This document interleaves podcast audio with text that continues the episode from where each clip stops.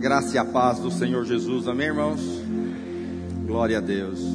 Ontem eu fiquei muito orgulhoso de ver os irmãos pregarem aqui, membros do conselho, e também fiquei meio apurado, né? Não pensei que o negócio, o nível ia ser tão alto assim, né? Glória a Deus. Ontem o pastor Luiz estava ministrando sobre aqueles que vão à guerra e trazem os despojos e ele tem uma porção maior, mas ele reparte esses despojos com todos aqueles que não foram à guerra. E eu estava ali no banco ouvindo e meditando, pensando: esse é Cristo, que foi à guerra lá na cruz, venceu a batalha, ganhou todos os despojos, recebeu o um nome que está acima de todo nome, uma coroa de glória. Mas nós que não fizemos nada, recebemos também a nossa porção. Amém? Quantos são abençoados aqui? Diga glória a Deus. Aleluia. Eu gosto de começar com uma história engraçada. A dica eu já dei, né? Engraçada. Para você rir no final. Eu fiquei sabendo de um homem que estava andando na praia e tropeçou numa lâmpada do gênio. E ele então pegou a lâmpada, esfregou para ver se funcionava mesmo e apareceu um gênio. E o gênio disse para ele: Você, é o que todo mundo quer ouvir, né? Você tem direito a três pedidos. O que você quiser. Ele falou: O que eu quiser. Então tá muito bom. Então, o primeiro pedido dele foi: Eu quero ser o homem mais rico do mundo. O, o, o gênio estalou os dedos e apareceu então um extrato bancário com bilhões de dólares na sua conta. E o gênio então falou para ele: Você tem direito a mais dois pedidos. E ele disse: Eu já sou o homem mais rico do mundo, agora eu quero a casa mais cara do mundo. E o gênio então estalou os dedos e apareceu uma escritura então de uma casa de milhões de dólares, né? E ele então agora ficou sendo o homem mais rico e com a casa mais cara. O gênio então alertou e disse para ele: agora preste muita atenção no seu último pedido, porque é o seu último pedido. E ele falou: Eu já sou o homem mais rico do mundo. Eu já sou o homem que tem a casa mais cara do mundo, então agora eu quero ser irresistível às mulheres. O gênio falou: Isso é muito simples. Estalou os dedos e transformou ele em uma caixa de chocolate. Cuidado com o que você pede. Essa água é minha? Glória a Deus. Filipenses capítulo 3, verso de número 13. Eu queria falar sobre aquilo que quebra a nossa unidade. Eu creio que a nossa unidade está firmada em cima da nossa aliança. Eu vou falar algo para você, até que fazer aliança não é algo muito difícil. Sustentá-la, sim. Casar não é tão difícil. Sustentar o casamento, sim. Mas o que que quebra a nossa unidade? O que que leva eu e você? Qual o ambiente? Quais atitudes que quebra a nossa unidade em Deus e estarmos juntos? Filipenses capítulo 3, verso de número 13 diz assim: Irmãos, quanto a mim, não julgo havê-lo alcançado, mas uma coisa faço. Diga para o seu vizinho: uma coisa você tem que fazer. O que, que ele faz? Na realidade, não é uma coisa só. Esquecendo-me das coisas que para trás ficam. Essa é a primeira coisa que nós temos que fazer.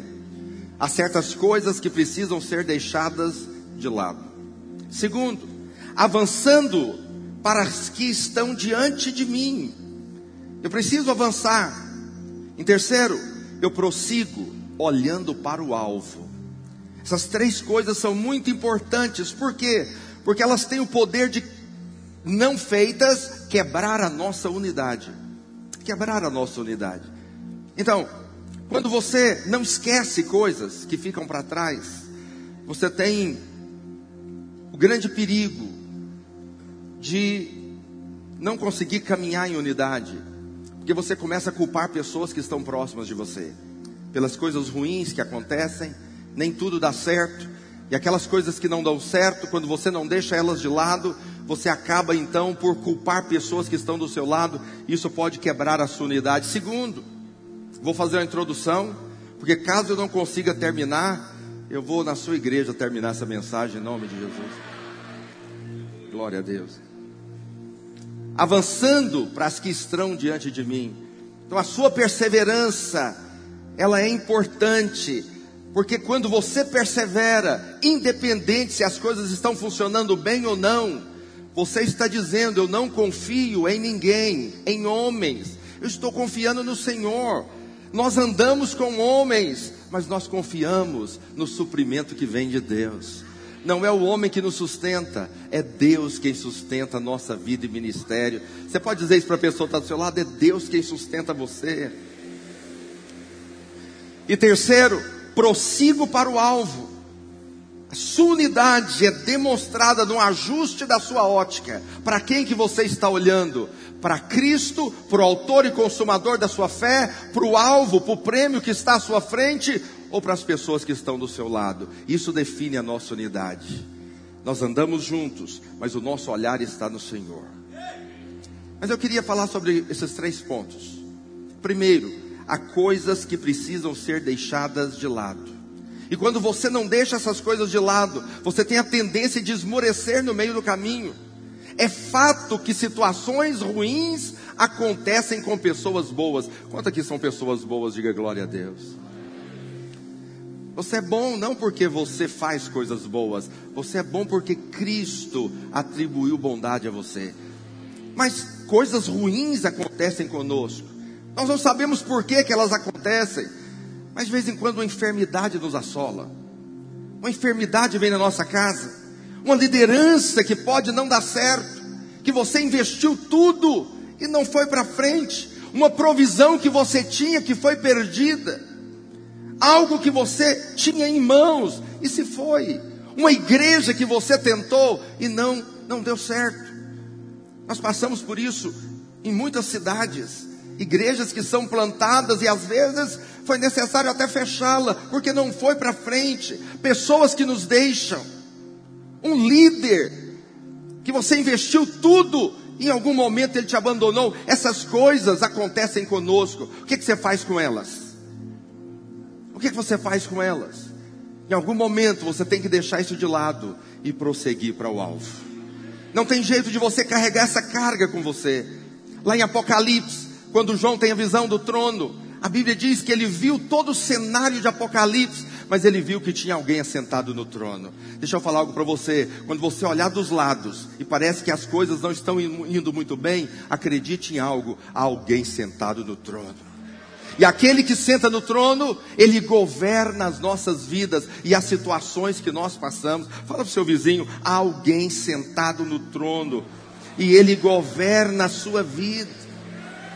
Então você tem que deixar essas coisas de lado.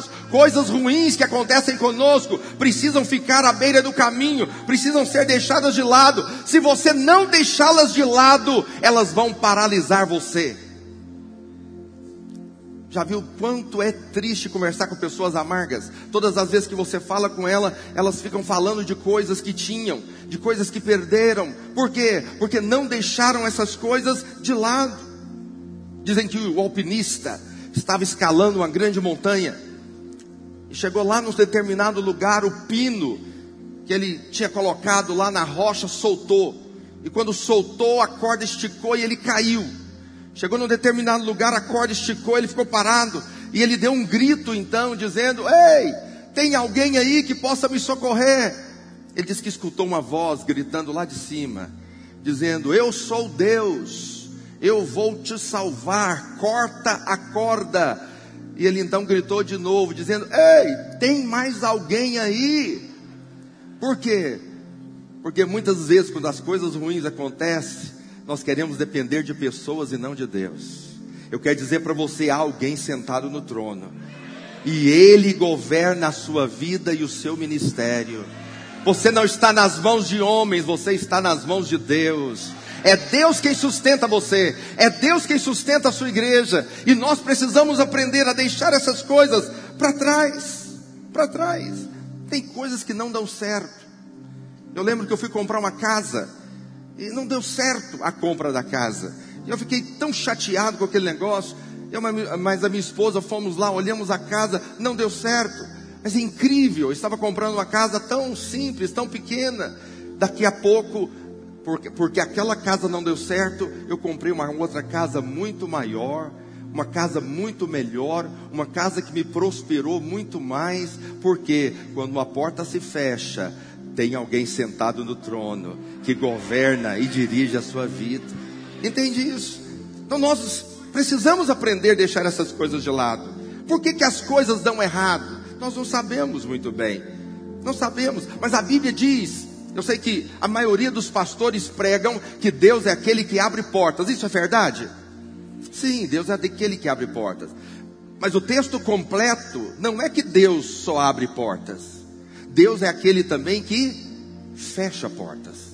Fala para o seu vizinho: Deus é aquele que fecha portas. Agora, Deus fecha portas por quê? Deixa Preste muita atenção no que eu vou te dizer. Olha aqui para mim. A sua vida é como um labirinto. Conhece um labirinto?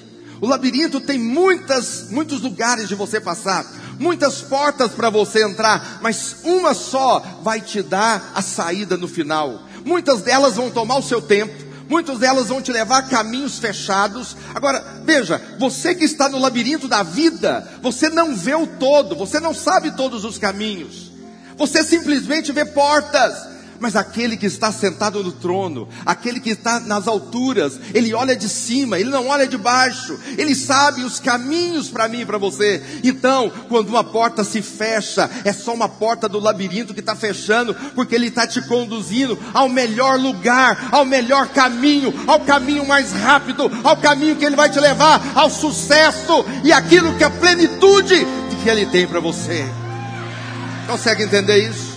Todas as vezes que uma porta fechar, que algo ruim acontecer, levante as suas mãos e dê glória a Deus, porque Deus está fechando uma porta para te conduzir ao melhor lugar do seu ministério e da sua vida. Entenda isso. Nós não entendemos e não conhecemos os caminhos de Deus. Provérbios diz isso. Os passos do homem são dirigidos pelo Senhor. Como, pois, poderá o homem entender os seus caminhos? Como que o homem pode entender os caminhos de Deus? É impossível. Nós tentamos, nós oramos, nós ouvimos o Espírito, mas nós não conseguimos entender os caminhos de Deus. Por isso, nós temos que ser dirigidos pelo Espírito mesmo. Nós temos que entrar pelas portas. O Senhor vai fechando portas e abrindo outras, e nós vamos entrando pelos caminhos de Deus. Eu sei que parece que as coisas ruins que acontecem, parece que você está andando para trás, mas é verdade é como um, um arco de flecha que você afasta um pouco, mas Deus está te preparando para te jogar no seu futuro, na plenitude daquilo que Ele tem para você. Amém? Quantos já tiveram a experiência de parece que estava retrocedendo, mas depois Deus te lançou para coisas maiores? Diga glória a Deus aí. Deus é bom. Deixe coisas de lado. Tem certas coisas que precisam ser deixadas de lado. Eu sei que parece frio. Na nossa igreja aconteceu um fato muito interessante. Uma moça converteu na nossa igreja com 13 anos de idade. Ela cresceu, avançou, virou uma moça. E ela então interessou por um rapaz. Ela era uma jornalista da nossa igreja. E ela interessou por um rapaz, casou. Pensa num casal bonito, casal formidável, gente de Deus. Tiveram uma filha estavam lá crescendo, sua família em Deus, servindo a Deus na igreja. Em determinado momento ela engravidou novamente. E no dia do parto, quando ela foi ter a criança, ela teve um problema. E aí na hora do parto morreu ela e a criança. E aí nós tivemos que fazer o velório dos dois. Da menina e da mãe. Aquele rapaz ficou isolado, perturbado, aquela situação toda, todo um futuro para frente. E acontece que aquele rapaz, o que, que ele faz com isso agora? Ele vive amargurado o resto da vida ou ele deixa isso para trás e avança para aquilo que Deus tem para a vida dele? Eu achei tão engraçado que passou um ano depois, ele estava no culto, eu estava pregando e eu falei algo que eu ouvi do pastor Luiz. Aliás, 90% que eu falo eu ouvi do pastor Luiz, aleluia. Ele, ele falou algo, falou: Olha, seu cônjuge morre. E aí e você fala: Não, eu não vivo sem meu cônjuge. Não, depois que morre você vive sim. Você não vive sem Deus. Mas seu cônjuge com o tempo. E eu estava pregando e eu falei isso. Tinha um ano que ela tinha falecido. Ele me procurou, falou: Pastor, que mensagem libertadora. Acontece que ele conheceu uma outra moça na igreja, se casou, estão vivendo muito bem, mas tudo por quê? Porque ele deixou para trás. Há certas coisas que precisam ser deixadas de lado para que você possa caminhar e prosseguir para aquilo que Deus tem para a sua vida. Amém? Fala para o seu vizinho, deixe coisas para trás. A Bíblia diz que nós não conhecemos os caminhos de Deus. Isaías diz: Porque os meus pensamentos não são os vossos pensamentos, nem os vossos caminhos os meus caminhos. Diz o Senhor: os nossos caminhos são diferentes do caminho de Deus. A nossa tendência é o seguinte: nós queremos que seja A, B e C. Só que Deus não é assim. Deus pega você no A, joga lá no T. Do T ele joga no D. Do D ele joga no W. E assim até o final. Você não entende por que, que as coisas são assim, mas os caminhos, os nossos caminhos, não são como os caminhos de Deus. Deus tem a sua maneira de fazer as coisas. Você sabe qual que é a maior glória do homem? É caminhar sem entender. Essa é a glória. É ser um Abraão, caminhar sem saber, caminhar simplesmente confiados no poder e na mão de Deus. Quando você faz isso, isso chama-se fé. Eu vou te dar uma resposta aqui muito profunda. Por que, que coisas ruins, coisas ruins acontecem conosco? Por que, que coisas ruins acontecem conosco? Eu vou te dar uma resposta muito profunda. Eu não sei. Eu acho que ninguém sabe. Ninguém sabe. Talvez você nunca vai saber. Entende isso? O que resta para mim e para você é deixar essas coisas de lado. Isso vai eliminar de você as decepções, vai eliminar de você as mágoas, as dores, e você vai poder prosseguir todas as vezes que você ficar preso em coisas ruins que aconteceram com você, a sua tendência é culpar a sua liderança. A sua tendência é quebrar a unidade com as pessoas que estão do seu lado. Mas quando você deixa as coisas de lado, você pode prosseguir junto com os irmãos. Quem está me entendendo, diga amém. Segundo, avançando para as que estão diante de mim. Uma vez que eu esqueço das coisas que estão para trás, eu posso avançar. Eu posso caminhar sem entender. Eu não estou entendendo o que está acontecendo, mas eu posso prosseguir. Há coisas que têm respostas, mas há, há outras que não. Há outras que não. Tem muita gente que fala, ah, ele é assim porque nasceu de uma família pobre. Ah, ele é assim porque ele tentou ganhar dinheiro rápido, por isso ele perdeu tudo. Ah, aconteceu isso porque ele mudou muito rápido para aquela cidade. Mas há coisas que não têm explicação. Por que, que uma criança nasce com deformidades? Por que, que uma doença terminal nos assola? Por que, que um casamento termina?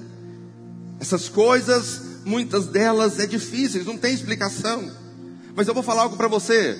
Talvez você nunca vai entender por que, que elas acontecem. E se Deus quisesse que você soubesse, Ele te diria. Mas eu vou te falar, a glória de Deus, às vezes, é encobrir as coisas. Provérbios capítulo 25, verso 2, diz isso. A glória de Deus é encobrir as coisas, mas a glória dos reis é esquadrinhá-las. Deus tem prazer em encobrir as coisas. Tem coisas que você nunca vai saber por que, que elas acontecem. Agora eu vou te dar uma dica: todas as vezes que coisas ruins acontecerem, olhe para aquilo que Deus é. Deus é bom. Todas as vezes que você não entender as circunstâncias ao seu redor, olhe para o Senhor, olhe para aquilo que Ele é. Deus é bom. Eu quero te dizer que nós precisamos aceitar os fins de Deus na nossa vida, para que nós possamos prosseguir. Eu gosto da ilustração de Davi. A Bíblia diz que Davi teve um filho, um filho pequeno. A Bíblia diz que ele, esse menino adoeceu. Esse menino adoeceu por uma doença mortal. A Bíblia diz que Davi vestiu pano de saco, rolou nas cinzas. Durante sete dias, Davi não comeu. Enquanto o menino estava doente, Davi ficou ali se angustiando, esperando em Deus, jejuando.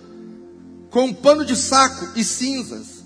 Passados sete dias, os seus oficiais chegaram e disseram para ele: o menino morreu. A Bíblia diz que ele, os soldados ficaram olhando para ver qual seria a reação de Davi. A Bíblia diz que Davi se levantou, tomou um banho, preparou uma boa comida e comeu. Eles ficaram sem entender e disseram: O que está acontecendo? E aí a Bíblia diz, o texto está registrado aqui em 2 Samuel capítulo 12. A Bíblia diz que Davi se levantou e disse: eu, enquanto o menino estava doente, eu orei e jejuei. Mas uma vez que agora ele faleceu, ele, eu não poderei, ele não poderá mais voltar a mim, mas um dia eu encontrarei com ele que, que Davi estava dizendo? Davi estava dizendo o seguinte: enquanto a situação ruim estava acontecendo, eu orei e esperei em Deus, mas uma vez que ela terminou, eu vou deixá-la de lado e vou prosseguir para o alvo, para aquilo que Deus tem para a minha vida. Muitos de nós às vezes ficamos reclamando das coisas ruins que acontecem, elas precisam ser deixadas de lado e nós precisamos prosseguir para aquilo que Deus tem para nós. Uma porta se fechou, mas muitas outras irão se abrir na nossa vida e no nosso ministério. Quantos podem dizer amém? Eu tenho um pastor, está lá na Bahia, está aqui. Ele era pastor em Barreiras. Inclusive eu vou entrando na Bahia, no Pará, tudo quanto é estado aí. Se tiver mais algum estado que tem uma beirinha para mim, eu vou entrando também. Acontece que esse pastor ficou na, em Barreiras, na Bahia, durante quatro anos e meio. A quantidade maior de membros que ele chegou lá, 30 membros, quatro anos e meio. Ele chegava a 32, voltava a 28. 35, voltava a 30. E eu pensei, nós temos que fazer algo. E um dia eu fui lá, falei, vamos encerrar isso aqui, vamos para outra cidade. Ele falou de jeito nenhum, eu amo esse lugar. Eu falei, mas não está avançando, não está rompendo. Vamos finalizar isso e vamos tentar em outro lugar. Eu mando outro pastor para cá. Ele não quis de maneira nenhuma. Com muito custo eu convenci ele a ir para outra cidade. Tem uma cidade de 90 quilômetros de barreira, chama Luiz Eduardo Magalhães. Ele foi para lá. Hoje, depois de 3, 4 anos na cidade, a igreja que ele está pastoreando em Luiz Eduardo chegou a 310 membros. E a igreja de Barreiras, que eu coloquei outro obreiro, outro pastor, chegou a 200. Muitas vezes nós não queremos abrir mão das coisas que estão acontecendo, não queremos terminá-las, mas às vezes terminá-las é Deus nos empurrando para algo maior nas nossas vidas. Aceite os fins de Deus na sua vida. Você pode dizer isso para a pessoa que está do seu lado? Aceite os fins. Isso aconteceu com Eva. Aconteceu com Eva. Gênesis 4, 25 diz assim: tornou Adão a cobitar com sua mulher, e ela deu à luz a um filho, a quem pôs o nome de Sete. Por que que Deus deu outro filho? Porque a Bíblia diz que ela tinha dois filhos, e um matou o outro, e o que matou fugiu. Ela perdeu, situação terrível. Um filho matou o outro. Eu vim de uma igreja há muitos anos atrás, que na igreja, um dos filhos do pastor matou o outro. Situação terrível na casa, na família. Essa situação aconteceu com Eva. Mas você sabe o que é mais formidável na situação de, de Eva? É que quando ela perdeu os filhos, Deus deu sete. A palavra sete quer dizer compensação. Deus estava compensando Eva. Mas mais do que isso, a Bíblia diz o seguinte: porque disse ela, Deus me concedeu outro descendente. A palavra descendente quer dizer sementes. Por que sementes? Porque semente é para o futuro. Todas as vezes que uma situação acontecer e você perder algo e for o fim de algo na sua vida, Deus vai nomear outra semente para o seu futuro. Sementes. Todas as vezes que as coisas finalizarem na sua vida, Deus vai te dar uma compensação, uma nova semente para que você possa ter uma nova colheita na sua vida e no seu ministério. Por isso, não se preocupe quando coisas encerram na sua vida. Eu tive um momento difícil há uns um ano e meio atrás, que o pastor que eu mais estava investindo me deixou. E eu fiquei pensando, meu Deus, mas eu investi tudo nesse irmão. Aí ele me abandonou, me deixou. E agora o que, que eu faço? Deus me deu outros pastores como compensação. Um saiu, mas sete chegaram. E outros foram levantados. Os sete foram enviados da parte de Deus, aqueles que são sementes. Eu vou falar algo para você. Quantos aqui tem carro? No seu carro tem um grande para-brisa e tem um retrovisor. Eu vou te fazer uma pergunta: qual é maior? O para-brisa ou o retrovisor? Por que, que o para-brisa é maior? Porque é para você olhar para frente, filho. Não é para você olhar para trás. Olhe para o alvo, olhe para o prêmio, olhe para o autor e consumador da sua fé. As portas estão fechando, mas Ele te levará para o melhor lugar da sua vida e do seu ministério. Aleluia! Não pare por situações ruins. O Salmo 131, verso 1, é o Salmo de Davi. Ele disse: Senhor, não é soberbo o meu coração, nem altivo o meu olhar, não ando à procura de grandes coisas, nem de coisas maravilhosas demais para mim. Pelo contrário, fiz calar e sossegar a minha alma. Ele sabia que não tinha mais recurso para aquela criança. Uma vez que ela morreu, que Davi faz é calar, fazer calar e sossegar a sua alma, viver em paz. Eu quero dizer, se nós temos paz e confiança na presença de Deus, sabendo que há alguém assentado no trono que governa toda a nossa vida, você pode então prosseguir e avançar para aquilo que Deus tem para você.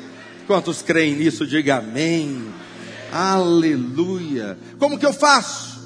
Como que é o meu descanso? Eu descanso fazendo. Atos capítulo 3, verso 6. A Bíblia fala de uma cura que Pedro realizou. Pedro, porém, lhe disse: Não possuo nem prata nem ouro, mas o que tenho, isso te dou. Em nome de Jesus Cristo Nazareno, anda. Olha aqui para mim. Ele andou? Andou ou não? Que aconteceu aqui? Pedro chega para o sujeito, está na porta do templo, e ele diz para ele: Não tenho prata, não tenho ouro, mas o que tenho eu te dou. Levanta e anda. Eu te pergunto: ele andou? Não. Olha o texto. Ele não andou. Porque ele não andou, o que que Pedro faz? E tomando pela mão, para ir. Aqueles que estão no descanso e confiam em Deus, se não deu certo de um jeito, falando, eu vou pegar ele pela mão e vou levantar ele, vou colocar ele de pé, porque maior é aquele que está em mim. Preste atenção, se nós dependemos e descansamos em Deus, mesmo que você ore e algo não aconteça, você pega pela mão, levanta e coloca de pé. Se não deu certo de um jeito, vai dar certo de outro. Mas uma coisa é certa, nós chegaremos a pleno propósito de Deus para nossa vida. Diga aleluia.